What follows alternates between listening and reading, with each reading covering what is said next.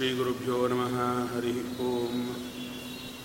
हयग्रीवं चिदानन्दविग्रहं सदनुग्रहं दशग्रीवच्छिदं शापान्मणिग्रीव विमोचनं स्वनामग्रहणादेव निरस्तग्रहविग्रहं वृन्दावनगतं वन्दे ब्रह्मरुद्रेन्द्रवन्दितं।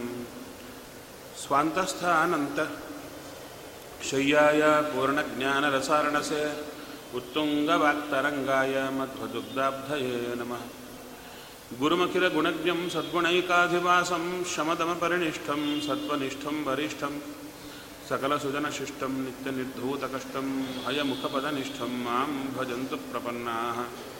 पूज्याय राघवेन्द्राय सत्यधर्मरताय च। भजतां कल्पवृक्षाय नमतां कामधेनवे। नीलाकरार्चितानन्तलीला गोपालपालितान् विद्यापयोनिधीन् वंदे। ब्रह्मविद्यागुरून् मम। ब्रह्मचर्य हरिप्रीति हरिप्रीतिसुविद्या वादशालिनः इष्टदान् कष्टहर्तॄन्नः विद्यामान्यान् मुनीन् नुमः। वादिराजपदद्वन्द्ववारिजासक्तमानसान् विश्वप्रियगुरून् वंदे मन्दोऽहं देविशुद्धये। सत्यं सत्यं, पुनः सत्यं, विष्णुतीर्थप्रसादतः। सर्वे कामा भवन्त्येव शवधो बिम्बसन्निधौ। चिन्तामणिं सुभक्तानां कल्पवृक्षं च कामदं स्वामिनं त्वां रघुप्रेमतीर्थं वन्देह्यभीष्टदम् अज्ञानतिमिरच्छेदं बुद्धिसम्पत्पदायकं विज्ञानविमलं शान्तं विजयाख्यगुरुं भजे ಶ್ರೀಗುರುಭ್ಯೋ ನಮಃ ಹರಿ ಓಂ ಶುಕಾಚಾರ್ಯರನ್ನು ಪರೀಕ್ಷನ್ ಮಹಾರಾಜ ಪ್ರಶ್ನೆ ಮಾಡುತ್ತಾ ಇದ್ದಾನೆ ನನಗೆ ಸೂರ್ಯ ಚಂದ್ರ ವಂಶದ ವಿಸ್ತಾರವನ್ನು ತಿಳಿಸಿಕೊಡಿ ಅಲ್ಲಿ ಮತ್ತು ಪ್ರಶ್ನೆ. ಭಗವಂತನ ಕುರಿತು ಸಾಯಲಿಕ್ಕೆ ಸಿದ್ಧನಾದವ, ದೇವರ ಕುರಿತು ತಿಳಿಯಬೇಕಷ್ಟೇ. ಯಾರ್ಯಾರಿಗೆ ಎಷ್ಟೆಷ್ಟು ಜನ ಮಕ್ಕಳು ಅಂತ ತಿಳ್ಕೊಂಡು ಏನು ಉಪಯೋಗ? ಅಲ್ಲಿ ಹೊರಟದ್ದೇನು? ಸಾಯಲಿಕ್ಕೆ ಸಿದ್ಧನಾಗಿದ್ದೇನೆ, ನಾನು ತಿಳಿಯಬೇಕಾಗಿದ್ದೇನು ಅಂದರೆ ಅದಕ್ಕೆ ಉತ್ತರ ಕೊಟ್ಟಾಯಿತು. ಶ್ರೀಹರಿಯನ್ನೇ ಚಿಂತಿಸು, ಶ್ರೀಹರಿಯನ್ನೇ ಜಪಿಸು, ಅವನ ಕುರಿತೇ ಕೇಳು, ಅವನ ವಿಶೇಷವಾಗಿರತಕ್ಕಂಥ ಚಿಂತನೆ ಮಾಡು, ಅವನೇ ಸಿಗುತ್ತಾನೆ, ಇಷ್ಟು ತಾತ್ಪರ್ಯ. ಅಂಥ ಕಾಲಕ್ಕೆ ಮಧ್ಯದಲ್ಲಿ ಈ ಸೂರ್ಯವಂಶ, ಚಂದ್ರವಂಶ, ಒಬ್ಬೊಬ್ಬರಿಗೆ ಇಷ್ಟು ಜನ ಮಕ್ಕಳು, ಅವ್ರಿಗೆ ಇಷ್ಟು ಜನ ಮೊಮ್ಮಕ್ಕಳು, ಇವೆಲ್ಲ ಯಾಕೆ ನಮಗೆ? ಅವಾಗ ಹೇಳ್ತಾರೆ, ಈ ಸೂರ್ಯ ವಂಶ ಚಂದ್ರವಂಶದಲ್ಲಿ ಬಂದಿರತಕ್ಕಂಥ ರಾಜರೆಲ್ಲ ಎಂಥವರು ಪ್ರಾಯಶಃ ಒಬ್ಬರು, ಯಾರು ಆ ವೇನ ಮೊದಲಾದವರು ಏನಲ್ಲಿ ಬಂದರಲ್ಲ, ಅವರು ಬಿಟ್ಟರೆ ಎಲ್ಲ ಈ ವಂಶಗಳಲ್ಲಿ ಬಂದವರೆಲ್ಲ ಮಹಾನುಭಾವರು ಹೇಗಿದ್ದರು ಅಂದರೆ ಸತತ ಶ್ರೀಹರಿ ಚಿಂತನೆ ಮಾಡಿದವರು. ಅದಕ್ಕೆ ದೃಷ್ಟಾಂತ ಖಟ್ವಾಂಗರಾಜನ ಚರಿತ್ರೆ. ಖಟ್ವಾಂಗ ಮಹಾರಾಜ ತಾನು ದೇವತೆಗಳು ಕರೆದರು, ದೈತ್ಯರಿಂದ ಯುದ್ಧ ಆಗಬೇಕು, ನಮಗೆ ಸೋಲು ಬರ್ತಾ ಇದೆ ಬ್ರಹ್ಮದೇವರು ಹೇಳಿದ್ದಾರೆ, ಮನುಷ್ಯರಲ್ಲಿ ಇರುವ ಇಂಥ ವ್ಯಕ್ತಿಯಲ್ಲಿ ಭಗವಂತನ ಸನ್ನಿಧಾನ ಇದೆ, ಅವನನ್ನು ಕರೆದರೆ ಅವನಿಂದ ಯುದ್ಧ ಆದರೆ ದೈತ್ಯರು ಸೋಲತಾರೆ ಅಂತ, ಅದಕ್ಕೆ ನೀವು ಬರಬೇಕು ಅಂತ ದೇವತೆಗಳು ಕರೆದರೆ ಹೊರಟವ ಖಟ್ವಾಂಗ ಮಹಾರಾಜ. ಯುದ್ಧವನ್ನು ಮಾಡಿದ ಮಾಡಿದ ಮೇಲೆ ದೇವತೆಗಳು ಕೇಳಿದರು, ನಮಗೆ ಸಂತೋಷ ಕೊಟ್ಟಿದ್ದೀಯಾ, ಏನು ಬೇಕಾದರೂ ವರ ಕೇಳು. ಆವಾಗ ಖಟ್ವಾಂಗ ಮಹಾರಾಜ ವಿಚಿತ್ರವಾದ ವರ ಕೇಳುತ್ತಾನೆ. ತುಂಬ ಜನ ಹೀಗೆ ಬಂದು ಯುದ್ಧ ಮಾಡಿದವರಿದ್ದಾರೆ. ಆದರೆ ಈತ ಕೇಳಿದ ವರ ಯಾರೂ ಕೇಳಲಿಲ್ಲ. ಏನು ವರ ಕೇಳಿದ? ನನ್ನ ಆಯುಷ್ಯ ಎಷ್ಟಿದೆ ಹೇಳಿ ಅಂತ. ಇನ್ನೊಂದು ರೀತಿಯಲ್ಲಿ ನೋಡಿದರೆ ಹೇಳ್ತಾರೆ, ದೇವತೆಗಳು ಯಾರು ತಮಗೆ ಉಪಕಾರ ಮಾಡುತ್ತಾರೆ? ಉಪಕಾರ ಮಾಡದವರಿಗೂ ಉಪಕಾರ ಮಾಡುವವರೇ ದೇವತೆಗಳು. ಅಂಥದ್ದು ತಮಗೆ ಉಪಕಾರ ಮಾಡಿದಂಥ ಈ ವ್ಯಕ್ತಿಗೆ ಉಪಕಾರ ಮಾಡಬೇಕು ಎಂಬುದು ದೇವತೆಗಳ ಮನಸ್ಸಿನಲ್ಲಿ ಸ್ಥಿರವಾಗಿರುತ್ತೆ. ನದೇವ ತೋಷಣಂ ವೃಥಾ ಅಂದರು. ಅಂಥ ಕಾಲಕ್ಕೆ ದೇವತೆಗಳೇ ಆಲೋಚನೆ ಮಾಡಿದರಂತೆ. ಈ ವ್ಯಕ್ತಿಗೆ ಯಾವುದೋ ಬೇರೆ ವರ ನಾವು ಕೇಳಿ ಅಂದಾಗ ಆತ ಕೇಳಿಬಿಟ್ರೆ, ಆ ವರ ಆತನ ಕೈಗೆ ಸಿಗೋದ್ರೊಳಗೆ ಈತ ಹೋಗಿಬಿಡ್ತಾನೆ. ಯಾಕೆ? ಈತನ ಆಯುಷ್ಯ ಇನ್ನ ಒಂದು ಮುಹೂರ್ತ ಕಾಲ ಮಾತ್ರ ಇದೆ. ಅದು ಈತನಿಗೆ ಗೊತ್ತಾಗೋದು ಹೇಗೆ? ಅದಕ್ಕೆ ದೇವತೆಗಳೇ ಆ ರಾಜನೊಳಗಿದ್ದು ಈ ಬುದ್ಧಿ ಕೊಟ್ಟರು ಏನು? ನನ್ನ ಆಯುಷ್ಯ ಎಷ್ಟಿದೆ ಎಂದು ತಿಳ್ಕೋಬೇಕೆಂಬ ಬುದ್ಧಿಯನ್ನು ಕೊಟ್ಟು ಆತನ ಮೂಲಕ ಪ್ರಶ್ನೆ ಮಾಡಿಸಿದವರೇ ದೇವತೆಗಳು. ರಾಜ ಕೇಳಿದ, ನನ್ನ ಆಯುಷ್ಯ ಎಷ್ಟಿದೆ? ಒಂದು ಮುಹೂರ್ತ ಕಾಲ. ಇನ್ನು ಬೇರೆ ವರ ಪಡ್ಕೊಂಡು ನಾನೇ ಇರಲ್ಲ. ಅದಕ್ಕೆ ಒಳ್ಳೆಯದು ಹೇಳಿದ್ದೀರಾ ಅಂತ ಅವರು ಮುಹೂರ್ತ ಕಾಲ ಅಂತ ಎಚ್ಚರ ಕೊಡೋದರ ಜೊತೆಗೆ ದೇವತೆಗಳು ಆತನಿಗೆ ಪೂರ್ಣ ವೈರಾಗ್ಯ ಕೊಟ್ಟರು ವೈರಾಗ್ಯ ಅನುಗ್ರಹ ಮಾಡಿದರು. ಅದಕ್ಕೆ ಮನೆಗೆ ಬಂದ ಎಲ್ಲವನ್ನು ಬಿಟ್ಟ ದೇವರ ಧ್ಯಾನ ಮಾಡಿದ ಒಂದು ಮುಹೂರ್ತ ಕಾಲ. ಮುಹೂರ್ತ ಕಾಲ ಧ್ಯಾನ ಮಾಡಿದ ದೇವ ದೇವರ ಸನ್ನಿಧಾನಕ್ಕೆ ಹೊರಟ ಅಂದರು. ಆವಾಗ ಮತ್ತು ಪ್ರಶ್ನೆ ಬರುತ್ತೆ, ನಮಗೂ ಯಾರಾದರೂ ಕಾಣಿಸಿ, ನಿಮ್ಮ ಆಯುಷ್ಯ ಇನ್ನು ಒಂದು ಗಂಟೆ ಅಂತ ಹೇಳಿದರೆ, ನಾವು ಎಲ್ಲವೂ ಬಿಟ್ಟು ದೇವರ ಮುಂದೆ ಕೂತರು ಮನಸ್ಸು ದೇವರ ಮೇಲಿರಲ್ಲ. ಚೆಲ್ಲಾಪಿಲ್ಲಿ ಆಗಿರುತ್ತೆ. ಮತ್ತು ಆತನಿಗೆ ಒಂದು ಮುಹೂರ್ತ ಕಾಲ ಆದರೂ ಕೂಡ ದೇವರಲ್ಲೇ ಮನಸ್ಸು ಹೇಗೆ ಬಂತು ಅಂತ ಪ್ರಶ್ನೆ. ಅದಕ್ಕುತ್ತರ ವಿಷ್ಣು ಪುರಾಣ ಹೇಳುತ್ತೆ, ರಾಜ ತಾನು ಧ್ಯಾನಕ್ಕೆ ಕೂಡುತ್ತಾ ಹೀಗೆ ಸಂಕಲ್ಪ ಮಾಡುತ್ತಾ ಇದ್ದಾನೆ. ನಾನು ತಿಳುವಳಿಕೆ ಬರಲಿಕ್ಕೆ ಶುರುವಾದಾಗಲಿಂದ ಹುಟ್ಟಿದಾಗ ಇನ್ನಿನ ದೇವರ ಕುರಿತು ಒಂದು ಸ್ವಲ್ಪ ವಯಸ್ಸು ಬಂದು ಕೂಡಲೇ ದೇವರ ಕುರಿತು ಗೊತ್ತಾಗ್ಲಿಕ್ಕೆ ಶುರುವಾಗುತ್ತೆ. ಆವಾಗಲಿಂದ ಈ ದಿವಸ ಪರ್ಯಂತ ನನಗೆ ದಿನದಲ್ಲಿ ಕಾಣಿಸಿದ, ದಿನದಲ್ಲಿ ನಮಗೇನೇನು ಕಾಣಿಸುತ್ತೆ? ಒಂದ ಜಡ ಕಾಣಿಸಬೇಕು ಗೋಡೆ ಕುಂಬೆ ಅದು ಇದು ಕಾಣಿಸಬೇಕು, ಒಂದ ಚೇತನರು ಕಾಣಿಸಬೇಕು. ಎರಡು ಬಿಟ್ಟರೆ ದೇವರಂತೂ ಕಾಣಿಸೋದಿಲ್ಲ. ಆದ್ದರಿಂದ ಆ ಎರಡರಲ್ಲಿ ಆಯಾ ಆಕಾರದಲ್ಲಿ ದೇವರಿರ್ತಾರೆ. ನಮ್ಮ ಆಕಾರದಲ್ಲಿ ದೇವರಿರ್ತಾರೆ, ಜಡಗಳಲ್ಲಿ ಇರ್ತಾರೆ. ಯಾರಿಗೆ ಗೊತ್ತಿಲ್ಲ ನಮಗೆ? ನಮಗೆಲ್ಲ ಗೊತ್ತು. ಆದರೆ ಸಾಧನೆ ಅಂದರೆ ಏನು? ಭಾಗವತ ಹೇಳ್ತಾ ಇದೆ, ದಿನದಲ್ಲಿ ಉಸಿರಾಡುವಷ್ಟು ಕಾಲ, ಎಷ್ಟು ಕಾಲ ಎಚ್ಚರ ಇರುತ್ತೋ ಅಷ್ಟು ಕಾಲ ಕಾಣಿಸಿದ ಪ್ರತಿಯೊಂದು ಜಡದಲ್ಲಿ ಒಂದೇ ಜಡ ಹತ್ತು ಸಲ ಕಾಣಿಸಬಹುದು. ಕಾಣಿಸಿದಾಗೆಲ್ಲ, ವ್ಯಕ್ತಿಗಳು ಕಾಣಿಸಿದಾಗೆಲ್ಲ, ಅವರ ಸುತ್ತು ಭಗವಂತ ಆಕಾರದಲ್ಲಿದ್ದಾನೆ, ಅವರಿಂದ ಆ ಕೆಲಸ ಮಾಡಿಸ್ತಾ ಇದ್ದಾನೆ, ಇವರು ಆ ದೇವರ ಅಧೀನ ಅಂತ ಇಷ್ಟು ಚಿಂತನೆ ಫ್ಲ್ಯಾಶ್ ಬರಲೇಬೇಕಂತೆ. ವ್ರತ. ಒಂದು ವೇಳೆ ಈ ವ್ರತ ಹೇಗೂ ಚಾತುರ್ಮಾಸ ಬಂದಿದೆ. ಒಂದು ದಿವಸ ಆದರೂ ಮಾಡಿ ನೋಡಿ. ಮಿಕ್ಕ ವ್ರತಗಳೆಲ್ಲ ಮಾಡುತ್ತೇವೆ. ಆದರೆ ದೇವರಿಗೆ ಯಾವ ವ್ರತ ನಾವು ಮಾಡಿದರೆ ಇಷ್ಟ ಆಗುತ್ತೆ ಅಂದರೆ ಈ ವ್ರತ ಅಂತೆ. ಏನು? ಬೆಳಗ್ಗಿಂದ ರಾತ್ರಿ ಪರ್ಯಂತ ಕಾಣಿಸಿದ ಪ್ರತಿಯೊಬ್ಬರಲ್ಲಿ ಪ್ರತಿಯೊಂದು ಪದಾರ್ಥದಲ್ಲಿ ಆ ಆಕಾರದಲ್ಲಿ ದೇವರಿದ್ದಾರೆ ಅಂತ ನೆನೆಯಲೇಬೇಕು ಅಲ್ಲ ರೀ, ಹತ್ತು ಜನ ಕಾಣಿಸಿದ್ರೆ ಒಬ್ಬೊಬ್ಬರು ನೆನೆಯೋದ್ರೊಳಗೆಲ್ಲ ಹತ್ತು ಜನ ಬರ್ತಾರಲ್ಲ. ಏನಿಲ್ಲ ಕ್ಯಾಮರಾ ಫ್ಲ್ಯಾಶ್ ತೆಗೆದರೆ ಹತ್ತು ಜನ ಫೋಟೋ ತೆಗಿಬೇಕಂದ್ರೆ ಒಬ್ಬೊಬ್ಬರಿಗೂ ಫೋಟೋ ತೆಗಿಬೇಕಾ? ಹತ್ತು ಜನ ಸೇರಿಸಿಯೇ ಒಂದು ಸಲ ಶಟ್ಟರ್ ಓಪನ್ ಆದರೆ ಎಲ್ಲರದು ಬರುತ್ತೆ. ನಮ್ಮ ಕಣ್ಣು ಒಂದು ಸಲ ಹೀಗೆ ತೆಗೆದು ಮುಚ್ಚೋದರೊಳಗೆ ಎಷ್ಟು ಜಡ, ಎಷ್ಟು ಚೇತನ ಇದೆ, ಈ ಆಕಾರದಲ್ಲಿ ಭಗವಂತ ಇದ್ದಾನೆ ಅಂತ ಒಂದು ಸಲ. ಹಾಗೆ ನಮಗೆ ಒಂದು ದಿನದಲ್ಲಿ ಎಷ್ಟು ಕ್ಷಣಗಳು ನಾವು ಎಚ್ಚರದಲ್ಲಿರ್ತೇವೋ ಅಷ್ಟು ಕ್ಷಣ ದೇವರ ನೆನಪು ಬರ್ತಾ ಇರಬೇಕು. ಇದು ಒಂದು ದಿವಸಕ್ಕಲ್ಲ, ಇಡೀ ಬದುಕು ಮಾಡಬೇಕಂತೆ. ಇದನ್ನು ಸಾಧನ ಅಂದರು. ಇದರ ಪರಿಚಯವೇ ನಮಗಿಲ್ಲ. ಹೀಗಿರಬೇಕು ಎಂಬುದೇ ಸಬ್ಜೆಕ್ಟೇ ಗೊತ್ತಿಲ್ಲ. ಏನೋ ಒಂದಿಷ್ಟು ನಮ್ಗೆ ಗೊತ್ತಿದೆ, ಈ ತಂಬಿಗೆ ನೀರು ಅಲ್ಲಿ ಹಾಕಿ, ಇದು ಇಲ್ಲಿ ಹಾಕಿ, ಏನೋ ಪೂಜಾ ವೈಷ್ಣುದೇವ ಬಲಿಹರಣ ಅಂತ ಗಡಿಬಿಡಿ ಮಾಡಿಬಿಟ್ಟು ಒಂದಿಷ್ಟು ಒಂದು ಗಂಟೆ ಪೂಜೆಯೋ, ಪಾಠವೋ, ಪ್ರವಚನವೋ ಕೇಳಿದರೆ ಇನ್ನೇನು ಅಪರೋಕ್ಷ ಆಯಿತು ಎಂಬಷ್ಟು ಆನಂದದಲ್ಲಿ ನಾವು ಇರ್ತೇವೆ. ಸಬ್ಜೆಕ್ಟೇ ಗೊತ್ತಿಲ್ಲದ ಮಿನಿಮಮ್ ಬೇಬಿ ಸಿಟ್ಟಿಂಗಲ್ಲೇ ಪ್ರಾಣ ಬಿಡ್ತಾ ಇದ್ದೇವೆ ಎಂಬುದು ಗೊತ್ತೇ ಇರಲ್ಲ. ಎಂಬತ್ತು ವರ್ಷ ಆದರೂ ಬೇಬಿ ಸಿಟ್ಟಿಂಗೇ ಸಾಧನದಲ್ಲಿ. ಅದಕ್ಕೆ ಹೇಳ್ತಾರೆ ದೇವರ ಸದಾ ನೆನಪು ಬರೋದೇ ಸಾಧನ. ಆ ನೆನಪು ಹೇಗೆ ಬರಬೇಕು? ಈಸಿ ವೇ ಅಂದರೆ ಒಂದೇ ಕಡೆ ಕೂತು ಎಲ್ಲ ಕಡೆ ಇರುವ ದೇವರನ್ನ ನೆನೆಯೋದು ಕಷ್ಟ.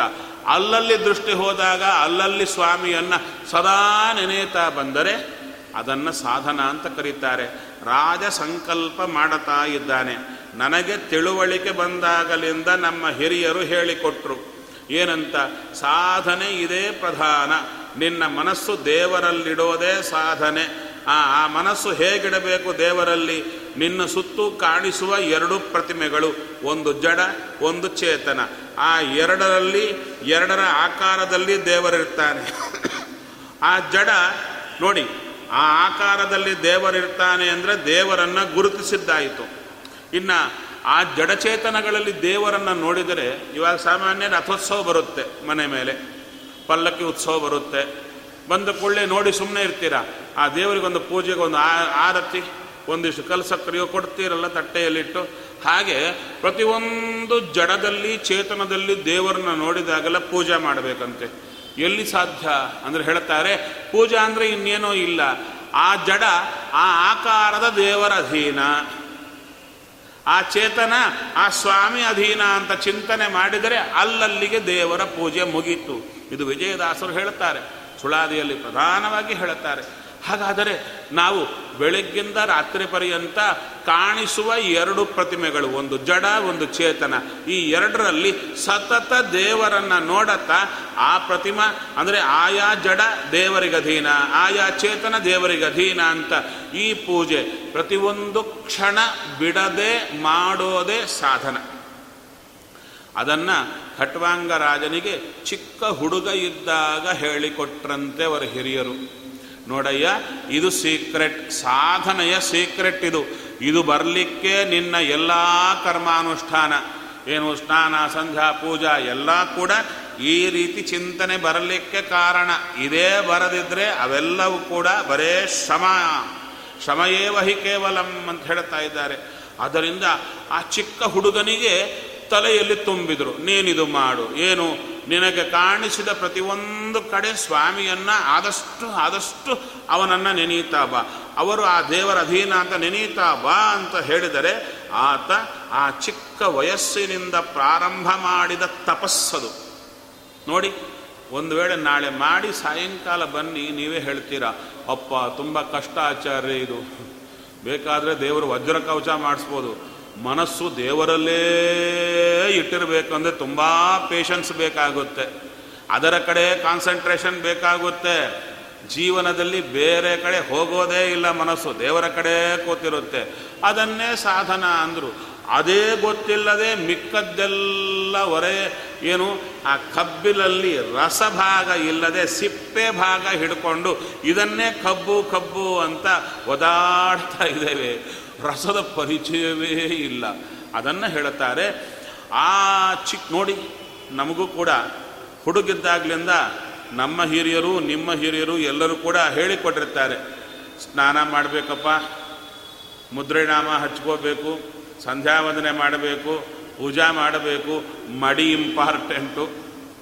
ಪ್ರಾಣಕ್ಕಿಂತ ಇಂಪಾರ್ಟೆಂಟ್ ಮಡಿ ಅಂತಲೇ ಹೇಳ್ಕೊಟ್ಟಿರ್ತಾರೆ ಹೊತ್ತಾನೆ ಒಂದು ದಾರ ನೋಡಿದರೆ ಅದನ್ನು ಟೈಗರ್ ಥರ ನೋಡ್ತಾ ಇರ್ತೀವಿ ಮಡಿಯಲ್ಲಿರೋ ಕಾಲಕ್ಕೆ. ಒಂದು ದಾರ ಬಿದ್ದರೆ ಅದನ್ನು ಎಲ್ಲಿದು ತೊಳಿತೀವೋ ಅಂತ ಅದರ ಸುತ್ತೇ ಕಾನ್ಸಂಟ್ರೇಷನ್ ಇರುತ್ತೆ. ಯಾರು ಬಂದರೂ ಈ ಮಡಿಯಲ್ಲಿ ಹೋಗಿಬಿಡುತ್ತೋ ಎಂಬ ದುಃಖ. ಹೌದು ತಾನೆ? ಹೊರಗೆ ಹೆಜ್ಜೆ ಹಿಡಿಬೇಕಾದ್ರೆ ಕೊಡ ಹಿಡ್ಕೊಂಡೇ ಹಿಡಿತೇವೆ. ನೀರೆಲ್ಲ ಸುರಿತಾ ಹೋಗ್ತೇವೆ. ಇಡೀ ಮನೆಯೆಲ್ಲ ಒದ್ದೆ ಮುಖ ಎಲ್ಲ ಒದ್ದೆ, ಎದುರಿಯವರು ಒದ್ದೆ, ನಾವು ಒದ್ದೆ. ಮಡಿ, ಒಟ್ಟಾರೆ ನೋಡಿ ಇಲ್ಲಿ ನಾವು ಮೆಚ್ಚಬೇಕಾದ ವಿಷಯ ಏನು?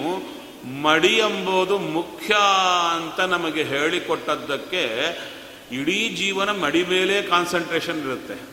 ಆ ಪೂಜಾ ಕಾಲಕ್ಕೆ ದೇವರ ಮೇಲಾದರೂ ಇರುತ್ತೋ ಇಲ್ಲೋ, ಮಡಿ ಮೇಲಂತೂ ಇದ್ದೇ ಇರುತ್ತೆ. ಚೂರು ಮಡಿ ಹೋದ ಕೂಡಲೇ ಬಾವಿಗೆ ಹಾರಿ ಮತ್ತು ಸ್ನಾನ ಮಾಡಿ ಬರ್ತಾ ಇರ್ತೇವೆ ಎಸ್ ಅಪ್ರಿಷಿಯಬಲ್ ಒಂದರ ಮೇಲೆ ಕಾನ್ಸಂಟ್ರೇಷನ್ ಹಾಗೆ ಬರ್ತಾ ಇದೆ. ಯಾಕೆ? ಹುಡುಗಿದ್ದಾಗಲಿಂದ ನಮಗೆ ಹೇಳಿ ಹೇಳಿ ಮಾಡಿದ್ದು ನೋಡಿ ನೋಡಿ ಬರ್ತಾ ಇದೆ. ಏನಂತ? ಹಾ, ಮಡಿ ಅಂದರೆ ಇಂಪಾರ್ಟೆಂಟು ಮಡಿಯೇ ಇಂಪಾರ್ಟೆಂಟು ಮಡಿ ಇಲ್ಲದಿದ್ದರೆ ಕಷ್ಟಪ್ಪ ಕಷ್ಟಪ್ಪ. ಇದು ತುಂಬ ಕೂತಿದೆ. ಆದರೆ ಹುಡುಗಿದ್ದಾಗಲಿಂದ ಯಾರಾದರೂ ನಮಗೆ ಹೀಗೆ ಹೇಳಿಕೊಟ್ಟಿದ್ರೆ ಏನಂತ? ಹೇಳ್ಕೊಟ್ಟಿದ್ದಾರ ನಿಮಗೆ? ಹೇಳಿ. ದೇವರನ್ನ ಸ್ಮರಣೆ ಮಾಡುವುದೇ ಮುಖ್ಯ. ಮಡಿಯೂ ಮುಖ್ಯ. ಮಡಿಯೇ ಮುಖ್ಯ ಅಲ್ಲ, ಮಡಿಯೂ ಮುಖ್ಯ. ದೇವರನ್ನು ಸ್ಮರಣೆ ಮಾಡೋದೇ ಮುಖ್ಯ. ಸ್ಮರಣೆ ಮಾಡೋದೂ ಮುಖ್ಯ ಅಲ್ಲ, ಸ್ಮರಣೆ ಮಾಡೋದೇ ಮುಖ್ಯ.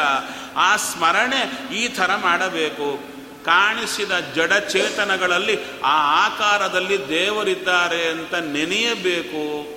ಮಿನಿಮಮ್ ದೇವರ ನೆನಪೇ ಮಡಿ. ಅದಿಲ್ಲದಿದ್ದರೆ ನಿಜವಾದ ಮೈಲಿಗೆ, ಹೆಣದ ಮೈಲಿಗೆ ದೇವರನ್ನ ಮರೆತಿರುವ ಒಂದು ಕ್ಷಣ ಹೆಣದ ಮೈಲಿಗೆ ಬರುತ್ತಪ್ಪ. ದೇವರನ್ನ ಮರೆತಿರಬೇಡ ಅಂತ ನಮಗೇನಾದರೂ ಉಪದೇಶ ಕೊಟ್ಟಿದ್ದಿದ್ರೆ ಇದು ಕಂಪಲ್ಸರಿ. ಇದು ಮಡಿಯೂ ಕಂಪಲ್ಸರಿ. ಆ ಮಡಿ ಮಡಿಯಾಗಿ ಉಳಿಯಬೇಕಾದರೆ ದೇವರ ಸ್ಮರಣೆ ಕಾರಣ. ಮಡಿ ಮಡಿ ಅಂದ ಅಡಿಗಡಿಗಾರುವೆ ಮಡಿ ಮಾಡುವ ಬಗೆ ಬೇರುಂಟು ಅಂದರು. ಏನದು? ಭಗವಂತನ ನೆನೆಯುವುದೇ ನಿಜ ಮಡಿಯು ಅವನ ಸದಾ ಸ್ಮರಣೆ ಇರಬೇಕು. ಇಲ್ಲದಿದ್ದರೆ ವ್ಯರ್ಥಪ್ಪ, ಇದು ಬೇಕು ಅಂತ ಯಾರಾದರೂ ನಮಗೆ ಒಬ್ಬರಾದರೂ ಹೇಳಿಕೊಟ್ರ? ಕೇಳ್ತಾ ಇದ್ದೀನಿ ಕ್ವಶನ್ ಮಾರ್ಕ್ ಇದರ ಕಡೆ ಇಂಪಾರ್ಟೆನ್ಸ್ ಒತ್ತು ಇಲ್ಲ. ಇದರ ಕಡೆಗೆ ಒತ್ತಿಲ್ಲ. ಹೇಳ್ತಾರೆ, ಗೊತ್ತಾದರೆ ಸಾಕು. ಎನಫ್ ಮಡಿ ಕುರಿತು ಗೊತ್ತಾದರೆ ಸಾಕ, ಮಾಡಲೇಬೇಕಾ? ಹಾಗೆ ದೇವರ ಕುರಿತು ಗೊತ್ತಾದರೆ ಸಾಕ, ಚಿಂತನೆ ಬರಲೇಬೇಕಾ? ಬರಲೇಬೇಕು. ಇಲ್ಲದಿದ್ದರೆ ನಿನ್ನ ಕರ್ಮ ವ್ಯರ್ಥ ಅಂತ ಯಾರಾದರೂ ಹೇಳಿಕೊಟ್ಟಿದ್ರೆ ಹುಡುಗರಿಂದ, ನಾವು ಕೂಡ ಹುಡುಗರಿಂದ ಕಾನ್ಸಂಟ್ರೇಷನ್ ಎಲ್ಲಿ ಬರ್ತಾ ಇತ್ತು? ದೇವರ ಕಡೆಯೇ ಬರ್ತಾ ಇತ್ತು. ಅಯ್ಯೋ, ಈ ಕರ್ಮ ಮಾಡುವುದೆಷ್ಟು ಮುಖ್ಯವೋ? ದೇವರನ್ನ ಆ ಕಾಲಕ್ಕೆ ನೆನೀಲೇಬೇಕು ಎಂಬುದು ಅಷ್ಟೇ ಮುಖ್ಯ ಎಂಬುದು ನಮ್ಮ ತಲೆಯಲ್ಲಿ ಕೂತಿದ್ದು. ನಮ್ಮ ತಲೆಯಲ್ಲೂ ಹಾಗೇ ಹಾಗೇ ಹೋಗ್ತಾ ಬರ್ತಿತ್ತಲ್ಲ. ಆ, ಅದಕ್ಕೆ ಒತ್ತು ನಾವು ಕೊಡ್ತಾ ಇಲ್ಲ. ನಮ್ಮವರು ಕೊಡಲಿಲ್ಲ ಅದಕ್ಕೆ ನಾವು ಕೊಡ್ತಾ ಇಲ್ಲ. ನಮ್ಮ ಮಕ್ಕಳಿಗೂ ನಾವು ಹೇಳುತ್ತಾ ಇಲ್ಲ. ಅಲ್ವೇ? ಇದು ಪರಂಪರೆ ಪರಂಪರೆ ಹಾಗೇ ಹೋಗ್ತಾ ಇದೆ. ಒಂದು ರೀತಿಯಲ್ಲಿ ನೋಡಿದರೆ ದೇವರ ನೆನಪೇ ಇಲ್ಲದ ಕಾರ್ಯಕ್ರಮ. ಪೂಜಾ ಮಾಡಬೇಕು ಅಂತ ಹೇಳಿಕೊಟ್ರು. ಅಲ್ವಾ? ಸ್ವಲ್ಪ ಎಕೋ ಬರ್ತಾ ಇದೆ. ಕಮ್ಮಿ ಮಾಡಪ್ಪ. ಪೂಜಾ ಮಾಡಬೇಕು ಅಂತ ಹೇಳಿಕೊಟ್ರು. ದೇವರ ಪೆಟ್ಟಿಗೆಯಲ್ಲಿ ಸಾಲಿಗ್ರಾಮ ಇರಬೇಕು, ಚಕ್ರಾಂಕಿತ, ವಿಷ್ಣುಪಾದ, ಸುದರ್ಶನ ಎಲ್ಲ ಇರಲೇಬೇಕು. ಐದು ಇರಬೇಕಪ್ಪ ತೀರ್ಥಕ್ಕೆ ಕಂಪಲ್ಸರಿ ಐಟಮ್ಸ್ ಅಂತ ಹೇಳಿಕೊಟ್ರು. ಗರುಡ ಪ್ರಾಣದೇವರ ಮೂರ್ತಿ ಇರಬೇಕು, ಗರುಡ ದೇವರ ಮೂರ್ತಿ ಶೇಷದೇವರ ಮೂರ್ತಿ, ಇನ್ನು ವೃಂದಾವನಗಳು ಇವೆಲ್ಲ ಇರಲೇಬೇಕು. ಹಾಗೆ ಹೀಗೆ ಅಂತ ಹೇಳಿಕೊಟ್ಟು ಪೂಜಾ ಮಾಡುವ ಕ್ರಮವೆಲ್ಲ ನಮಗೆ ಹೇಳಿಕೊಡ್ತಾರೆ. ಹೌದ್ ತಾನೇ? ಹೇಳಿಕೊಟ್ಟಿದ್ದಾರೆ. ಅದರಲ್ಲೂ ಇದೆ. ಒತ್ತು ಯಾವುದಕ್ಕೆ ಕೊಟ್ಟರು ದೇವರ ಪೆಟ್ಟಿಗೆಯಲ್ಲಿ ಯಾವ್ಯಾವ ಐಟಮ್ ಇರಬೇಕು? ಸಾರಿಗ್ರಾಮ ಜೊತೆಗೆ ಎಲ್ಲ ಐಟಮ್ಸು. ವಾಲ್ಯೂಮ್ ಇರಲಿ, ಎಕೋ ಕಮ್ಮಿ ಆಗಿ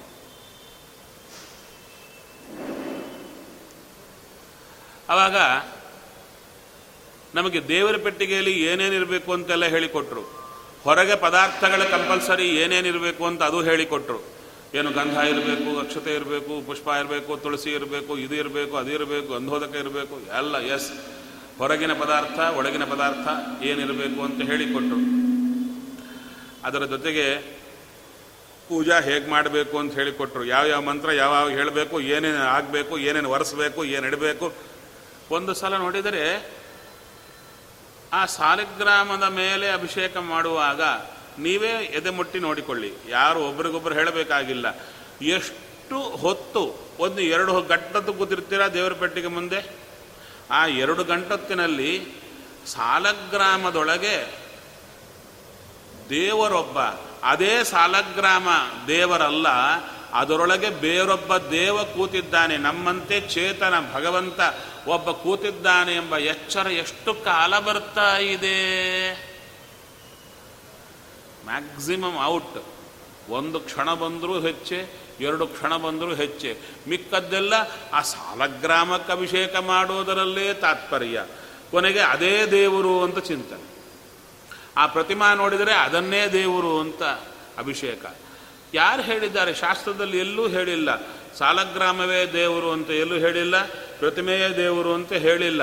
ಒಳಗೆ ಪ್ರತಿಮೆಗೂ ಸಾಲಗ್ರಾಮಕ್ಕೂ ಭಿನ್ನ. ಅಂದರೆ ಅದರಿಂದ ಡೆಡ್ಲಿ ಡಿಫರೆಂಟ್ ಆದ ಭಗವಂತ ಒಬ್ಬನಿದ್ದಾನೆ ಅಂತ ಹೇಳ್ತಾ ಇದ್ದಾರೆ. ಆ ಪಾರ್ಟ್ ಇಂಪಾರ್ಟೆನ್ಸ್ ಹೋಯಿತು. ನಾವು ನೋಡಿ ದೇವರ ಪೂಜಾ ಎಲ್ಲ ಹೇಳ್ಕೊಡ್ತೀವಿ. ಇದಕ್ಕೆ ಇದು ಹಾಕಬೇಕು, ಅದು ಹಾಕಬೇಕು, ಇದು ಹಾಕಬೇಕು ಅಂದೆಲ್ಲ ಹೇಳ್ತೀವಿ. ಆದರೆ ಮಿನಿಮಮ್ ಕಂಪಲ್ಸರಿ ಇದೇ ದೇವರು ಅಂತ ತಿಳಿಬೇಡ. ಇದರೊಳಗೆ ಬೇರೆ ಒಬ್ಬ ಕದಲುವ ದೇವರಿದ್ದಾರೆ. ಈತನ ನೆನೆಸಿಕೊಳ್ಳೋದೇ ಪೂಜಾ. ಇದು ಕಂಪಲ್ಸರಿ ಅಂತ ನಾವು ಬೇಸಿಕ್ ಲೆವೆಲಲ್ಲಿ ಹೇಳಿಕೊಡ್ತಾ ಇದ್ದೇವಾ? ಇದೇ ಇಂಪಾರ್ಟೆಂಟ್ ಅಂತ ಹೇಳಿಕೊಡ್ತಾ ಇದ್ದೇವಾ? ನೋ ಯಾಕೆ? ಇಲ್ರಿ, ಇವ್ರಿಗೆ ಎಲ್ಲಿ ಅರ್ಥ ಆಗುತ್ತೆ ಬೇಸಿಕ್ ಲೆವೆಲಲ್ಲಿ ದೊಡ್ಡವರಾದ ಮೇಲೆ ಅರ್ಥ ಆಗುತ್ತೆ. ಆದ್ದರಿಂದ ಬೇಸಿಕ್ ಲೆವೆಲಲ್ಲಿ ಇಷ್ಟೇ ಹೇಳ್ಕೊಡ್ತೇವೆ ಅಂದರೆ ಸಾಯೋ ಪರ್ಯಂತ ಬೇಸಿಕ್ ಲೆವೆಲಲ್ಲೇ ಇರುತ್ತೆ. ಮ್ಯಾಕ್ಸಿಮಮ್ ಲೆವೆಲಿಗೆ ಬರೋದೇ ಇಲ್ಲ. ಹಾಗಾದರೆ ಮ್ಯಾಕ್ಸಿಮಮ್ ಲೆವೆಲಿಗೆ ಬರಬೇಕಾದರೆ ಇಂಥ ಸಬ್ಜೆಕ್ಟ್ ಒಂದಿದೆ ಅಂತ ಬೇಸಿಕ್ ಲೆವೆಲಲ್ಲೇ ನಾವು ಹೇಳಿಕೊಡಬೇಕು. ಅದನ್ನು ಖಟ್ವಾಂಗ ಮಹಾರಾಜನಿಗೆ ಹೇಳಿಕೊಟ್ರವರು ಹಿರಿಯರು.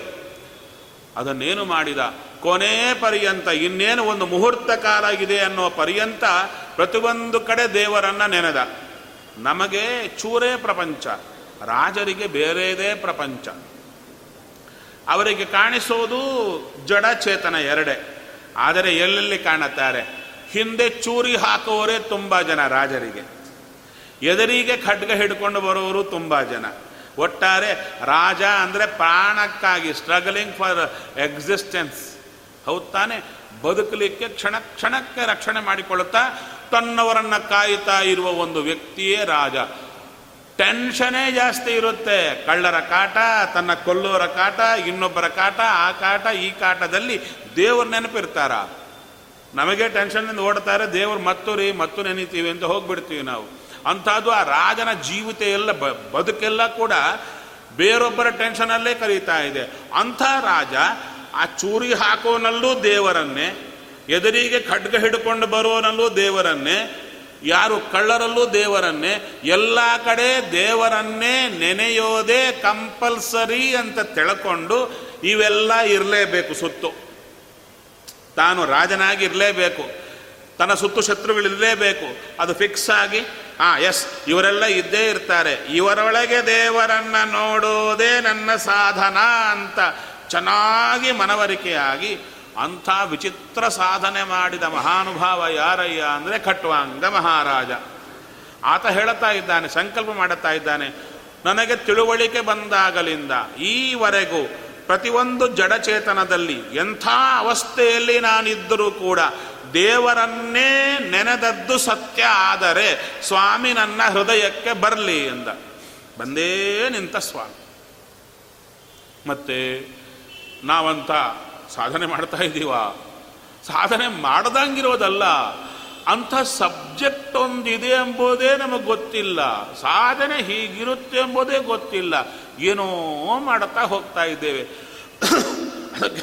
ಹೇಳ್ತಾರೆ, ಬೆಳಗ್ಗಿನಿಂದ ರಾತ್ರಿ ಪರ್ಯಂತ ಪ್ರತಿಯೊಂದು ಜಡಚೇತನದಲ್ಲಿ ಆ ಸ್ವಾಮಿಯನ್ನೇ ನೆನೆದು ಅವೆಲ್ಲವೂ ಅವನ ಅಧೀನ ಅಧೀನ ಅಂತ ಪೂಜಾ ಮಾಡತಕ್ಕಂಥ ವ್ಯಕ್ತಿ ಅವನಿಗೆ ಎಷ್ಟು ಪುಣ್ಯ ಬರುತ್ತೆ ಅಂದರೆ ಒಂದೊಂದು ಕ್ಷಣ, ಒಂದೊಂದು ಜಡ, ಒಂದೊಂದು ಚೇತನ, ದೇವರ ಅಧೀನ, ಅಲ್ಲಿ ಸ್ವಾಮಿ ಇದ್ದಾನೆ ಅಂತ ನೆನಪು ಬಂದಾಗೆಲ್ಲ ಹತ್ತು ಅಶ್ವಮೇಧ ಯಾಗ ಮಾಡಿದ ಫಲ ಅವನಿಗೆ ಪ್ರತಿಯೊಂದು ಸೆಕೆಂಡ್ ಸೆಕೆಂಡ್ಗೂ ಬರ್ತಾ ಇರುತ್ತೆ.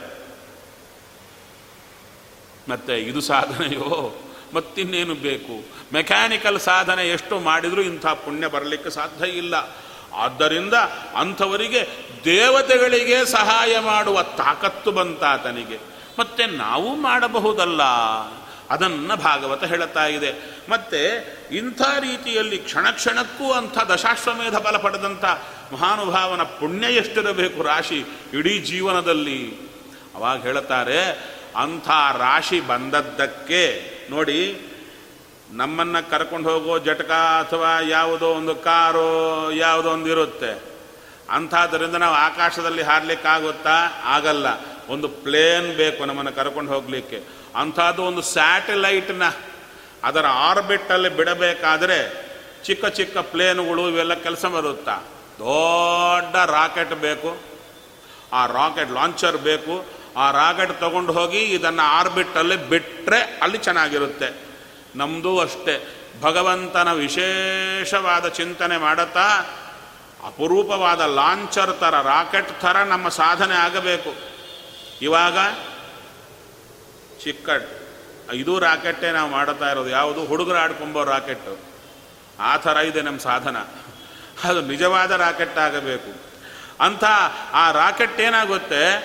ಆ ಸ್ಯಾಟಲೈಟ್ನ ಅದರ ಆರ್ಬಿಟಲ್ಲಿ ಬಿಟ್ಟ ಮೇಲೆ ಅದು ವೇಸ್ಟ್ ಆಗಿರುತ್ತೆ. ಇಟ್ ಇಸ್ ಎ ವೇಸ್ಟ್ ಅದರ ಕಕ್ಷೆಯಲ್ಲಿ ತಿರುಗ್ತಾ ಬಿದ್ದಿರುತ್ತೆ.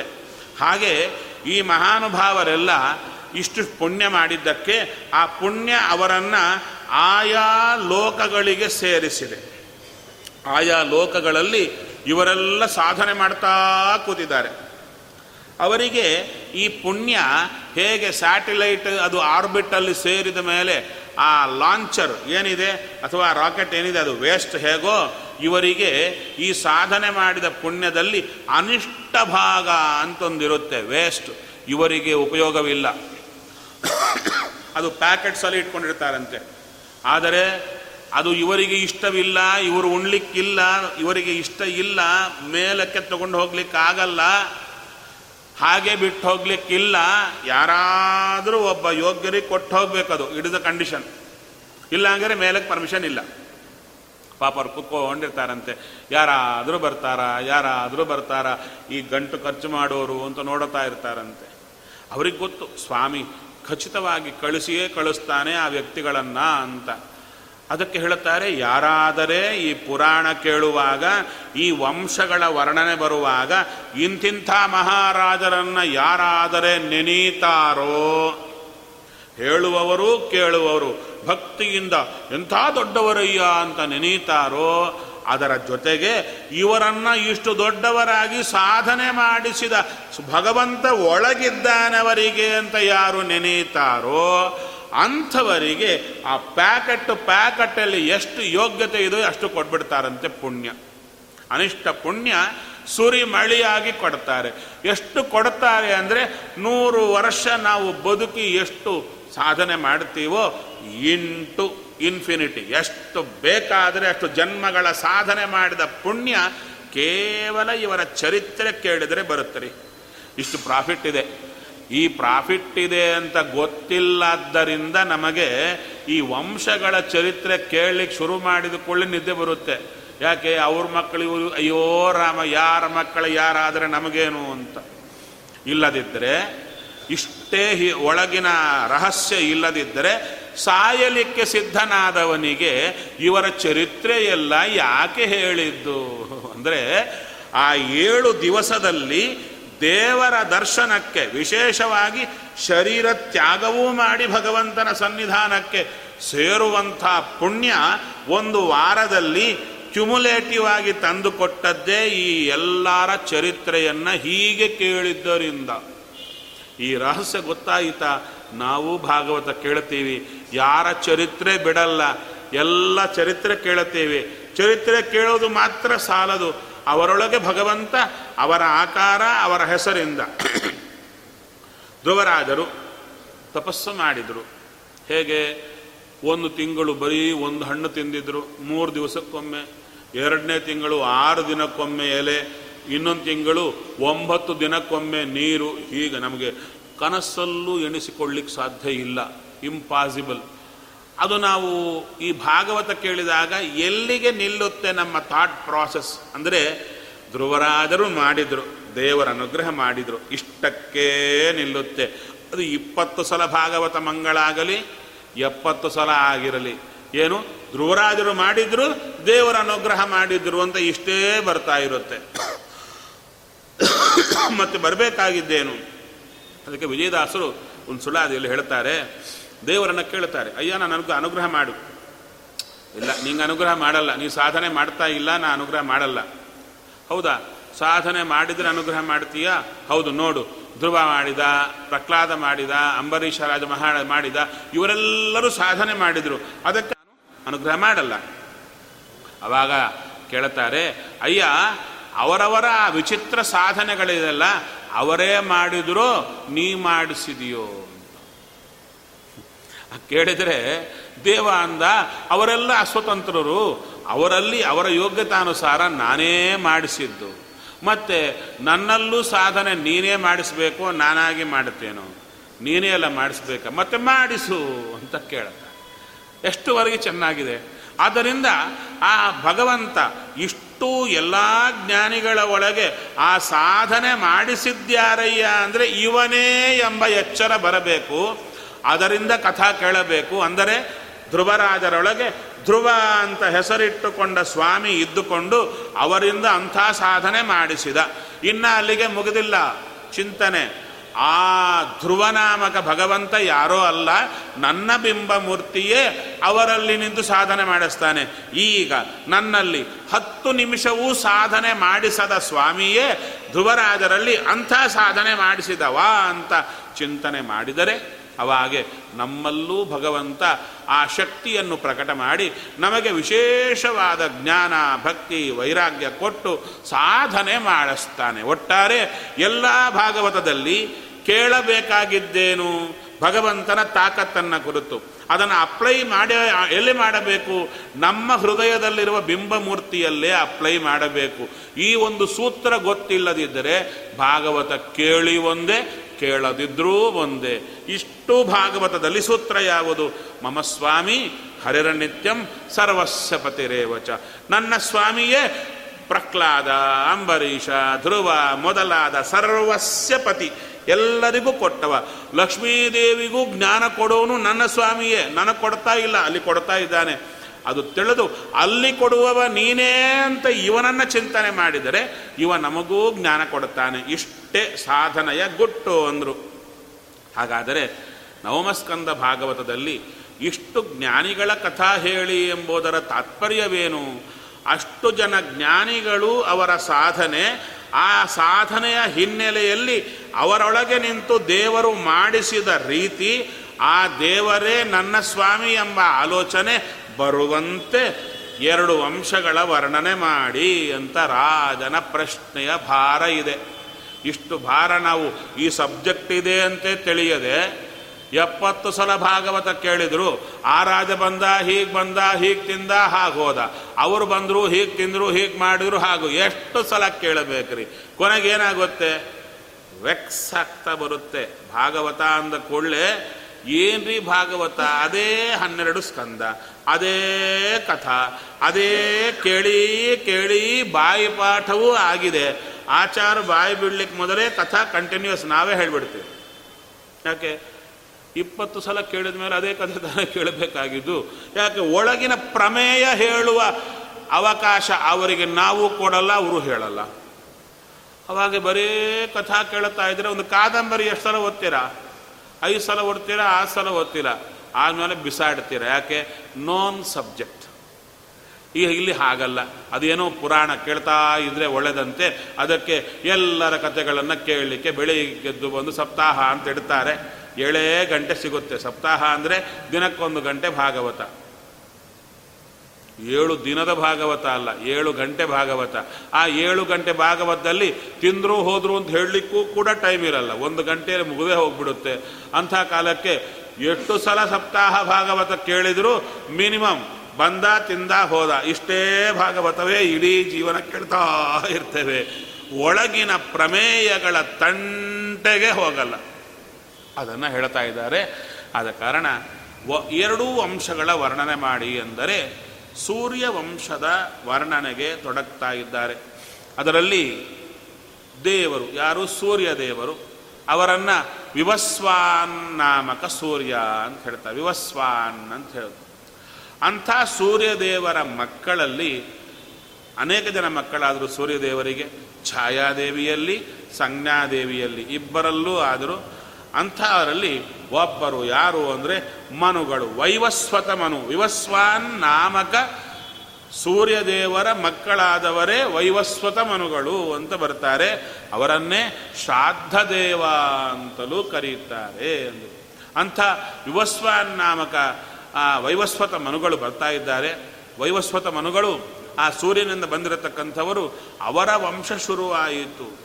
ಅವರು ತಮ್ಮ ಪತ್ನಿಯಿಂದ ಕೂಡಿಕೊಂಡು ತಮಗೆ ಮಕ್ಕಳಿಲ್ಲದಿದ್ದರೆ ಯಾಗ ಮಾಡಬೇಕು ಅಂತ ಸಂಕಲ್ಪ ಮಾಡುತ್ತಾ ಇದ್ದಾರೆ. ಆ ಯಾಗಕ್ಕೆಲ್ಲ ಸಿದ್ಧ ಆಯಿತು. ಮಿತ್ರ ವರುಣರೇ ಯಾಗಕ್ಕೆ ಹೋತೃಗಳಾಗಿ ಬಂದರು, ಹೋಮ ಮಾಡುವರಾಗಿ ಬಂದರು. ಯಾಗ ನಡೀತಾ ಇದೆ, ಪೂರ್ಣಾಹುತಿಯನ್ನು ಕೊಡಬೇಕು ಕೊಡಬೇಕು ಅಂಥ ಕಾಲಕ್ಕೆ ರಾಜನ ಸಂಕಲ್ಪ ಗಂಡು ಮಗುವಾಗಬೇಕು ಅಂತ. ರಾಣಿಯ ಸಂಕಲ್ಪ ಹೆಣ್ಣು ಮಗು ಆಗಬೇಕು ಅಂತ. ಗಂಡು ಮಗು ಆಗಬೇಕು ಅಂತ ರಾಜ ಮೊದಲೇ ಹೇಳಿದ್ದ. ಇನ್ನೇನು ಆಹುತಿ ಹಾಕುವ ಕಾಲಕ್ಕೆ ಹೆಂಡತಿ ಹೇಳಿ ಕಳಿಸಿದ್ಲು. ಯಜಮಾನತಿ, ನನಗೆ ಹೆಣ್ಣಾಗಬೇಕು ಅಂತ. ಯಾರ ಮಾತು ಕೇಳಬೇಕು? ಇಬ್ಬರೂ ಎರಡು ಕಣ್ಣಂತೆ ಯಜ್ಞ ಮಾಡುವ ಪುರೋಹಿತನಿಗೆ. ಯಾರ ಮಾತು ಉಲ್ಲಂಘನೆ ಮಾಡಲಿಕ್ಕಿಲ್ಲ? ರಾಜನ ಮಾತು ಉಲ್ಲಂಘನೆ ಮಾಡಲಿಕ್ಕಿಲ್ಲ. ರಾಜನ ಪತ್ನಿಯ ಮಾತು ಉಲ್ಲಂಘನ ಮಾಡಲಿಕ್ಕಿಲ್ಲ. ನಡೆಸಿಕೊಡಬೇಕಾದ ಧರ್ಮ ಪುರೋಹಿತನದ್ದೇ. ಅದಕ್ಕೆ ಅವರಂದರು ಭಗವಂತನ ಪ್ರಾರ್ಥನೆ ಮಾಡಿ, ಸ್ವಾಮಿ, ಇಬ್ಬರಿಂದ ಈ ರೀತಿಯಾಗಿ ಪ್ರಾರ್ಥನೆ ಬರ್ತಾ ಇದೆ. ಹುಟ್ಟುವ ಕೂಸು ಇಬ್ಬರಿಗೂ ಸಂತೋಷ ಕೊಡೋದಾಗಲಿ ಅಂತ ಆಹುತಿ ಕೊಟ್ಟರು ಅಂದರೆ, ರಾಜನಿಗೆ ಗಂಡು ಆಗಲಿ, ರಾಜನ ಹೆಂಡತಿಗೆ ಹೆಣ್ಣು ಆಗಲಿ. ಆ ಕೂಸು ಹೆಣ್ಣಾಗಿ ಬಂತು. ಯಜ್ಞಕುಂಡದಿಂದ ಬಂದಿರತಕ್ಕಂಥ ಯಜ್ಞಕುಂಡದಿಂದಲೇನೇ ಬಂತು ಆ ಕೂಸು, ಹೆಣ್ಣು ಕೂಸು ಬರ್ತಾ ಇದೆ. ಆ ಹೆಣ್ಣು ಹುಡುಗಿ ಯಾರು? ಇಲಾ ಅಂತ ಕರೀತಾರೆ. ಇಲಾದೇವಿ ಬರ್ತಾ ಇದ್ದಾಳೆ. ಇದರನ್ನು ಹರಿವಂಶದಲ್ಲಿ ತುಂಬ ಸುಂದರವಾಗಿ ವಿಸ್ತಾರ ವರ್ಣನೆ ಮಾಡುತ್ತಾರೆ. ಆ ಯಜ್ಞಕುಂಡದಿಂದ ಆ ಇಲಾದೇವಿ ಬರ್ತಾ ಇದ್ದರೆ ರಾಜ, ಓಹೋ, ನನ್ನ ಮಗಳು ಅಂತ ತಿಳಿದು ಬಾ ಇಲ್ಲಿಗೆ ಅಂತ ಕರೀತಾರೆ. ಕರೆದರೆ ಆ ಹುಡುಗಿ ಬರಲ್ಲ. ಅಪ್ಪನ ಹತ್ತಿರ ಬರಲ್ಲ, ಯಾರೂ ರಾಜನ ಹತ್ತಿರ ಬರಲ್ಲ. ಪುರೋಹಿತರ ಹತ್ರ ಹೋಗಿ, ನೀವು ಆಹುತಿ ಕೊಟ್ಟದ್ದು, ನಾನು ಹೊರಗೆ ಬಂದದ್ದು, ಇನ್ನ ಪುಣ್ಯಧಾರೆ ಆ ಅಪ್ಪನಿಗೆ ಕೊಳ್ಳಿಲ್ಲ. ಪೌರ, ಪೌರೋಹಿತದ ಮರ್ಮ ಗೊತ್ತಿಲ್ಲ ನಿಮಗಿನ್ನ. ಹೌದು ತಾನೆ? ಪುರೋಹಿತರು ಆ ಹೋಮ ಮಾಡಿಸಿ ಏನು ಆಹುತಿ ಕೊಡ್ತಾರೆ, ಪುಣ್ಯ ಅವರಿಗೆ ಬಂದಿರುತ್ತೆ. ಪದಾರ್ಥ ನಮ್ಮದೇ ಆದರೂ ಪುಣ್ಯ ಅವರಿಗೆ ಬಂದಿರುತ್ತೆ. ನಾವು ಅವರಿಗೆ ದಕ್ಷಿಣೆ ಕೊಟ್ಟು ಆ ಪುಣ್ಯ ತಗೊಂಡ್ರೆ ನಮಗೆ ಟ್ರಾನ್ಸ್ಫರ್ ಆಗುತ್ತೆ. ಇಲ್ಲ, ಪುಣ್ಯ ಅವರೇ ಹೊತ್ಕೊಂಡು ಹೋಗ್ಬಿಡ್ತಾರೆ. ಇದು ಒಳಗಿನ ಸೀಕ್ರೆಟ್ ಅದು. ಅದು ಗೊತ್ತಿಲ್ಲದೆ ಆ ಕೊನೆಗೆ ಕೃಷ್ಣಾರ್ಪಣ ಅಂತ ತಗೊಳ್ಳದೆ ಆಚಾರನ ಕಳಿಸಿಕೊಟ್ರೆ ಅವರು ಗಡಿಬಿಡಿಯಲ್ಲಿ ಹೋಗಿಬಿಟ್ರೆ ಪುಣ್ಯವೂ ಹೋಯಿತು, ಎಲ್ಲವೂ ಹೋಯಿತು. ಯಜಮಾನನಿಗೆ ಏನೂ ಉಳಿಯಲ್ಲ. ಆದ್ದರಿಂದ ಪುಣ್ಯ ತಗೊಂಡ ಮೇಲೆ ಯಜಮಾನ ಯಜ್ಞ ಮಾಡಿದ ಫಲ ಬರುತ್ತೆ. ಇಲ್ಲಿ ಇನ್ನ ಯಜಮಾನ ದಾನಾದಿಗಳು ಕೊಟ್ಟು ಆ ಪುಣ್ಯವನ್ನು ತಗೊಂಡಿಲ್ಲ. ರಾಜ, ಅದಕ್ಕೆ ಯಜ್ಞದಿಂದ ಹುಟ್ಟಿದ ಫಲ ಯಾರಿಗೆ ಸೇರಿದ್ದು? ಪುರೋಹಿತರಿಗೆ ಸೇರಿದ್ದು. ಅದರ ಮೇಲೆ ಕಮ್ಯಾಂಡ್ ಅವರಿಗೆ ಇದೆ. ಅವರು ಕೊಟ್ಟರೆ ರಾಜನಿಗೆ ಇಲ್ಲದಿರಲಿಲ್ಲ ಅಂಥ ಕಾಲಕ್ಕೆ ಹುಟ್ಟಿದ ಕೂಸು, ಆ ಹೆಣ್ಣು ಮಗು ಹೇಳ್ತಾ ಇದೆ, ನನಗೆ ಅಪ್ಪ ಇವರೇ, ಈತ ಅಲ್ಲ. ಯಾಕೆ? ಇನ್ನ ಪುಣ್ಯದಾನ ಹೋಗಲಿಲ್ಲ.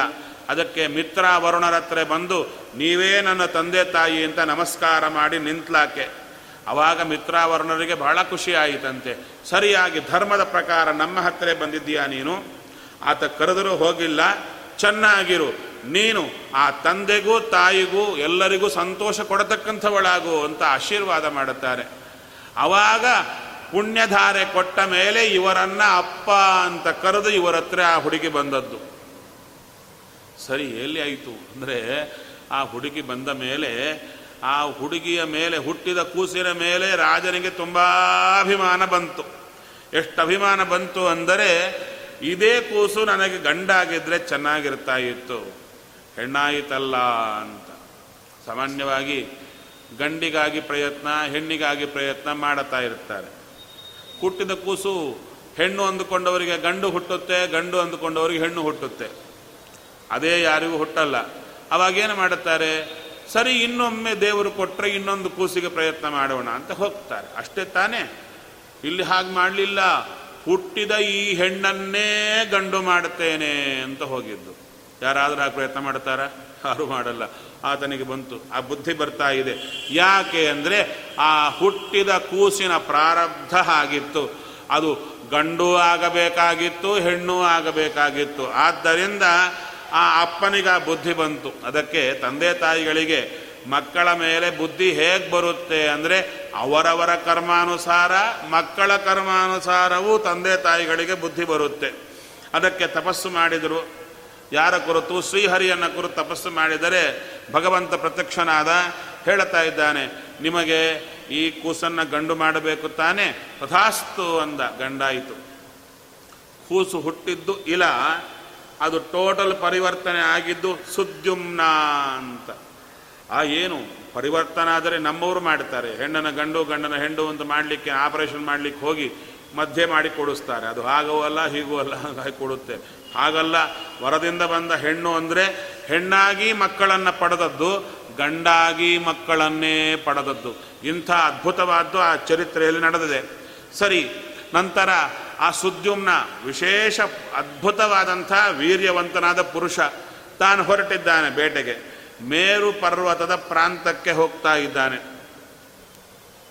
ನಿಮಗೆ ಸಂಶಯ ಬರುತ್ತಾ? ಮೇರು ಪರ್ವತ ಎಲ್ಲಿದೆ ಅಂತ. ಭೂಮಿಯ ಸೆಂಟರಲ್ಲಿದೆ ಅಲ್ಲ, ಎಲ್ಲಿದೆ ನಾವು? ನಾವು ಇಲ್ಲ, ಎಲ್ಲ ಫ್ಲೈಟ್ ಇಟ್ಕೊಂಡು ಹೋಗ್ಲಿಕ್ಕೆ ಆಗುತ್ತಾ ಅಂದರೆ ಹೇಳ್ತಾರೆ, ಮೇರು ಪರ್ವತ ಪಾಪಿಗಳಿಗಲ್ಲ, ಪಾಪದ ಆಲೋಚನೆ ಬಂದವರಿಗೂ ಕಾಣಿಸಲ್ಲಂತೆ. ಎದುರಿಗೆ ಇರುತ್ತೆ ಕಾಣಿಸಲ್ಲ. ಅದು ಮೇರು ಪರ್ವತದ ಲಕ್ಷಣ ಅಂದರು. ಅಂಥ ಮೇರು ಪರ್ವತದ ಹತ್ತಿರ ಆತ ಬೇಟೆಗೆ ಅಂತ ಹೋದಾಗ ಅಲ್ಲಿ ಒಂದು ವನ, ಅದರ ಹೆಸರು ಸುಕುಮಾರ ವನ ಅಂತ. ಅಲ್ಲಿ ರುದ್ರದೇವರು ಪಾರ್ವತಿ ದೇವಿ ಏಕಾಂತವಾಗಿ ವಿಹಾರ ಮಾಡುವ ಜಾಗ. ಅಲ್ಲಿ ಒಂದು ಸಲ ಋಷಿಮುನಿಗಳು ಬಂದು ಬಿಟ್ರಂತೆ. ಆವಾಗ ಪಾರ್ವತಿ ದೇವಿ ಹೇಳುತ್ತಾಳೆ, ನೀವಲ್ಲದೆ ಬೇರೆ ಗಂಡಸರು ಬಂದರೆ ನನಗೆ ತೊಂದರೆ ಆಗುತ್ತೆ ಇಲ್ಲಿ? ಅಂದರೆ ಅವಾಗ ರುದ್ರದೇವರು ವರ ಕೊಡ್ತಾರೆ ಯಾವುದೇ ಗಂಡಸರು ಈ ವನದಲ್ಲಿ ಬಂದರೂ ಹೆಂಗಸರಾಗಲಿ? ಅಂತ. ಈ ಸುದ್ಯುಮ್ನ ಅಲ್ಲಿಗೆ ಹೋಗ್ತಾನೆ. ಒಬ್ಬನೇ ಅಲ್ಲ, ತನ್ನ ಕುದುರೆ ಗಂಡು, ಇವನು ಗಂಡು, ಹಿಂದೆ ಬಂದ ಭಟರ ಹಿಂಡು ಗಂಡೆ, ಎಲ್ಲರೂ ಹೆಣ್ಣಾಗಿ ಬಿಡ್ತಾರೆ ಕುದುರೆ ಸಹ ಹೆಣ್ಣಾಗಿ ಬಿಡುತ್ತೆ ಇವನು ಹೆಣ್ಣಾಗ್ತಾನೆ. ಮತ್ತು ಬ್ಯಾಕ್ ಟು ಪೆವಿಲಿಯನ್, ಮತ್ತು ಇಲ. ಇಲ ಸುದ್ಯುಮ್ನಾಗಿ, ಮತ್ತು ಇಲೆಯಾಗಿದ್ದು. ಅಯ್ಯೋ, ಹೀಗಾಯಿತಲ್ಲ ಅಂತ. ಮತ್ತು ರಾಜ್ಯಕ್ಕೆ ಹೋದರೆ ಗುರ್ತೇ ಹಿಡಿಯಲ್ಲ ನನ್ನ. ರಾಜ ಅಂತ ಬಂದವ, ಸುದ್ಯುಮ್ನ ಅಂತ ಬಂದವ, ಹೆಣ್ಣಾದನಲ್ಲ ಅಂತ ಆ ಪರ್ವತ ಪ್ರಾಂತದಲ್ಲೇ ತಿರುಗ್ತಾ ಇದ್ದ. ಆವಾಗ ಚಂದ್ರದೇವರ ಮಗ ಬುಧ ಅಲ್ಲಿಗೆ ಬಂದು ಆಕೆಯನ್ನ ಗಾಂಧರ್ವ ವಿಧಿಯಿಂದ ವಿವಾಹ ಆಗಿ ಆಕೆಯಲ್ಲಿ ಮಗನನ್ನು ಪಡೆದ. ಯಾರದು? ಪುರೂರವ ಅಂತ. ಇಡೀ ದೇಶವನ್ನಾಳಿದ ಚಕ್ರವರ್ತಿ ಪುರೂರವ ಅಂಥ ಮಗುವನ್ನು ಪಡೆದವಳೆ ಇಲ್ಲ ಅಂದರು. ಸರಿ, ಆ ಮಗುವನ್ನು ಪಡೆದ ಮೇಲೆ ಪ್ರಾರ್ಥನೆ ಮಾಡಿಕೊಳ್ತಾಳೆ. ಯಾರಿಗೆ? ವಸಿಷ್ಠರಿಗೆ. ಕುಲಪುರೋಹಿತರು, ವಸಿಷ್ಠರು ಅವರನ್ನು ಕೇಳಿಕೊಳ್ತಾಳೆ. ಅಯ್ಯೋ, ನನ್ನ ಪರಿಸ್ಥಿತಿ ಹೀಗಾಯಿತು ಅಂದರೆ ಅವರು ರುದ್ರದೇವರ ಕುರಿತು ತಪಸ್ಸನ್ನು ಮಾಡುತ್ತಾರೆ. ರುದ್ರದೇವರು ಹೇಳ್ತಾರೆ ನಾನು ಶ್ರೀಹರಿ ಮಾಡಿದಂತೆ ಪೂರ್ಣ ಗಂಡು ಮಾಡಲಿಕ್ಕೆ ನನಗಾಗಲ್ಲ. ಏನು? ಒಂದು ತಿಂಗಳು ಹೆಣ್ಣು, ಒಂದು ತಿಂಗಳು ಗಂಡು ಬೇಕಾದರೆ ಆಗಲಿ ಅಂತ ವರ ಕೊಟ್ಬಿಟ್ರು. ಅವಾಗ ಏನಾಯಿತು? ಒಂದು ತಿಂಗಳು ಹೆಣ್ಣು, ಒಂದು ತಿಂಗಳು ಗಂಡು. ಅಲ್ಲಿ ಗಂಡಾದಾಗಲೂ ಮಕ್ಕಳಾದರೂ, ಹೆಣ್ಣಾದಾಗೂ ಮಕ್ಕಳಾದರು ಅಂತ ಹೇಳ್ತಾರಲ್ವಾ ಇಲ್ಲಿ ಪ್ರಶ್ನೆ ಮಾಡಲ್ಲ ನಾವು. ಬರಲ್ಲ ತಲೆಗೆ. ಯಾಕೆ? ಪುರಾಣ ಕೇಳಿ ಹೋಗ್ತೀವಿ ನಮ್ಮ ದೃಷ್ಟಿ ಪುಣ್ಯ. ಇಷ್ಟೊತ್ತು ಕೂತ್ರೆ ಇಷ್ಟು ಪುಣ್ಯ ಬರುತ್ತೆ ಅಂತ ಕ್ಯಾಲ್ಕುಲೇಟರ್ ಇರುತ್ತೆ, ಹೋಗ್ತಾ ಇರ್ತೀವಿ. ಆದರೆ ಡೌಟೇ ಬಂದಿಲ್ಲ. ಬಂದಿಲ್ವಾ? ಒಬ್ಬರು ಕೇಳಿದರು ನನ್ನ. ಏನು? ಒಂದು ತಿಂಗಳು ಗಂಡು, ಒಂದು ತಿಂಗಳು ಹೆಣ್ಣಾಗಿದ್ರೆ ಮಕ್ಕಳು ಹೇಗಾದರು ಅಂತ. ಮಕ್ಕಳಾಗಬೇಕಾದರೆ ಹೆಣ್ಣಾದಾಗ ಒಂಬತ್ತು ತಿಂಗಳು ಕಂಪಲ್ಸರಿ ಹೆಣ್ಣಾಗಿರಬೇಕಲ್ಲ. ಮತ್ತೆ ಒಂದೇ ತಿಂಗಳು ಹೆಣ್ಣಾಗಿ, ಒಂದು ತಿಂಗಳು ಗಂಡಾದರೆ ಗರ್ಭ ಹೊತ್ತು ಮಕ್ಕಳನ್ನು ಹೆತ್ತದ್ದು ಹೇಗೆ ಅಂತ ಪ್ರಶ್ನೆ. ಅವಾಗ ಉತ್ತರ, ಈ ಒಂದು ತಿಂಗಳ ಏನು ವರ ಬಂತಲ್ಲ ರುದ್ರದೇವರು, ಅದಕ್ಕಿಂತ ಮೊದಲೇ ಮಕ್ಕಳಾಗಿ ಬಿಟ್ಟಿದ್ರು. ಗಂಡಾದಾಗೂ ಮಕ್ಕಳು, ಹೆಣ್ಣಾದಾಗೂ ಮಕ್ಕಳಾಗಿ ಬಿಟ್ಟಿದ್ರು. ನಂತರ ವರ ಬಂತು, ಹೇಗೆ ರುದ್ರದೇವರದ್ದು? ಒಂದು ತಿಂಗಳು ಒಂದು ತಿಂಗಳು. ರಾಜ್ಯಕ್ಕೆ ಬಂದರೆ ಜನರಿಗೆಲ್ಲ ದುಃಖ ಆಯ್ತಂತೆ. ನಮ್ಮ ರಾಜ ಯಾರು ಅಂತ ಹೇಳಬೇಕು? ಒಂದು ತಿಂಗಳು ಹೆಣ್ಣು, ಒಂದು ತಿಂಗಳು ಗಂಡು. ಅದಕ್ಕೆ ಅವರಿಗೆ ದುಃಖ ಆದರೆ ಅವರ ದುಃಖ ನೋಡಿ ಸಹಿಸಲಾರದೆ ಅವರು ವಿಶೇಷವಾಗಿ ಗುರುಗಳಿಂದ ಉಪದೇಶ ಪಡೆದು ರಾಜ್ಯ ತ್ಯಾಗ ಮಾಡಿ ಮಕ್ಕಳಿಗೆ ಅದು ಕೊಟ್ಟು ಹೊರಟು ಹೋಗ್ತಾ ಇದ್ದಾರೆ. ಯಾರು? ಸುದ್ಯುಮ್ನ. ಆ ಮಕ್ಕಳೇ, ಅವರ ಹೆಸರೇ ಗಯ, ಉತ್ಕಲ ಮೊದಲಾದಂಥ ಎಲ್ಲ ಹೆಸರು ಬಂದರು. ಆತನ ಹೆಸರಿಂದ ತಯಾರಾದದ್ದೇ ಗಯಾ ಕ್ಷೇತ್ರ ಇನ್ನು ದ್ರಾವಿಡ ಉತ್ಕಲ ವಂಗ ಅಂತ ಹೇಳ್ತೀವಿ. ಉತ್ಕಲ ದೇಶ, ಆ ಉತ್ಕಲ ಎಂಬವರಿಂದ ತಯಾರಾಯಿತು. ಒಬ್ಬೊಬ್ಬರು ಶ್ರೀಹರಿಯ ಪರಮ ಭಕ್ತರು. ಇದರ ಕುರಿತು ಪರಿಚಯ ಮಾಡಿಕೊಟ್ಟು, ತದನಂತರ ಆ ವೈವಸ್ವತ ಮನುಗಳಿಗೆ ಇವರಲ್ಲದೆ ನಂತರ ಆ ಯಜ್ಞ ಫಲದಿಂದ ಅನೇಕ ಜನ ಮಕ್ಕಳಾದರು. ಅದರಲ್ಲಿ ಇಕ್ಷ್ವಾಕು ಮೊದಲಾದವರು ಶ್ರೇಷ್ಠರು ಅಂದರು. ವಿವಸ್ ವಿವಸ್ವ ನಾಮಕ ಮಗು. ಅಂದರೆ ಸೂರ್ಯನಿಂದ ಹುಟ್ಟಿ ಬಂದ ವೈವಸ್ವತ ಮನುಗಳ ಮೊದಲು ಮಗು ಇಲ್ಲ ಅವನೇ ಸುದ್ಯುಮ್ನ ಅಂತ ಈ ಕಥೆ ಮುಗಿದರೆ ಮಿಕ್ಕ ಎಲ್ಲ ಮಕ್ಕಳು ಬಂದರು. ಅದರಲ್ಲಿ ಕ್ಷುವತಃ ಮನೋಹೋ ಜಜ್ಞೆ. ಸೀನು ತಾಯಿದ್ದರೆ ಮನು, ಅವಾಗೆ ಹುಟ್ಟಿ ಬಂದವರೇ ಇಕ್ಷ್ವಾಕು ಅಂದರು. ಅಂಥ ಆ ಸ್ವಯಂಭೂ ಅದು ನಮ್ಮ ವಿವಸ್ವ ವೈವಸ್ವತ ಮನುಗಳಿಗೆ ಅನೇಕ ಜನ ಮಕ್ಕಳು ಬಂದರು. ಆ ಮಕ್ಕಳು, ಅವರ ಮಕ್ಕಳು, ಅವರ ಚರಿತ್ರೆ ಹೇಗಿದೆ ಎಂಬುದನ್ನು ನಾಳಿಂದ ನೋಡೋಣ ಎಂಬಲ್ಲಿಗೆ ಶ್ರೀಕೃಷ್ಣಾರ್ಪಣ.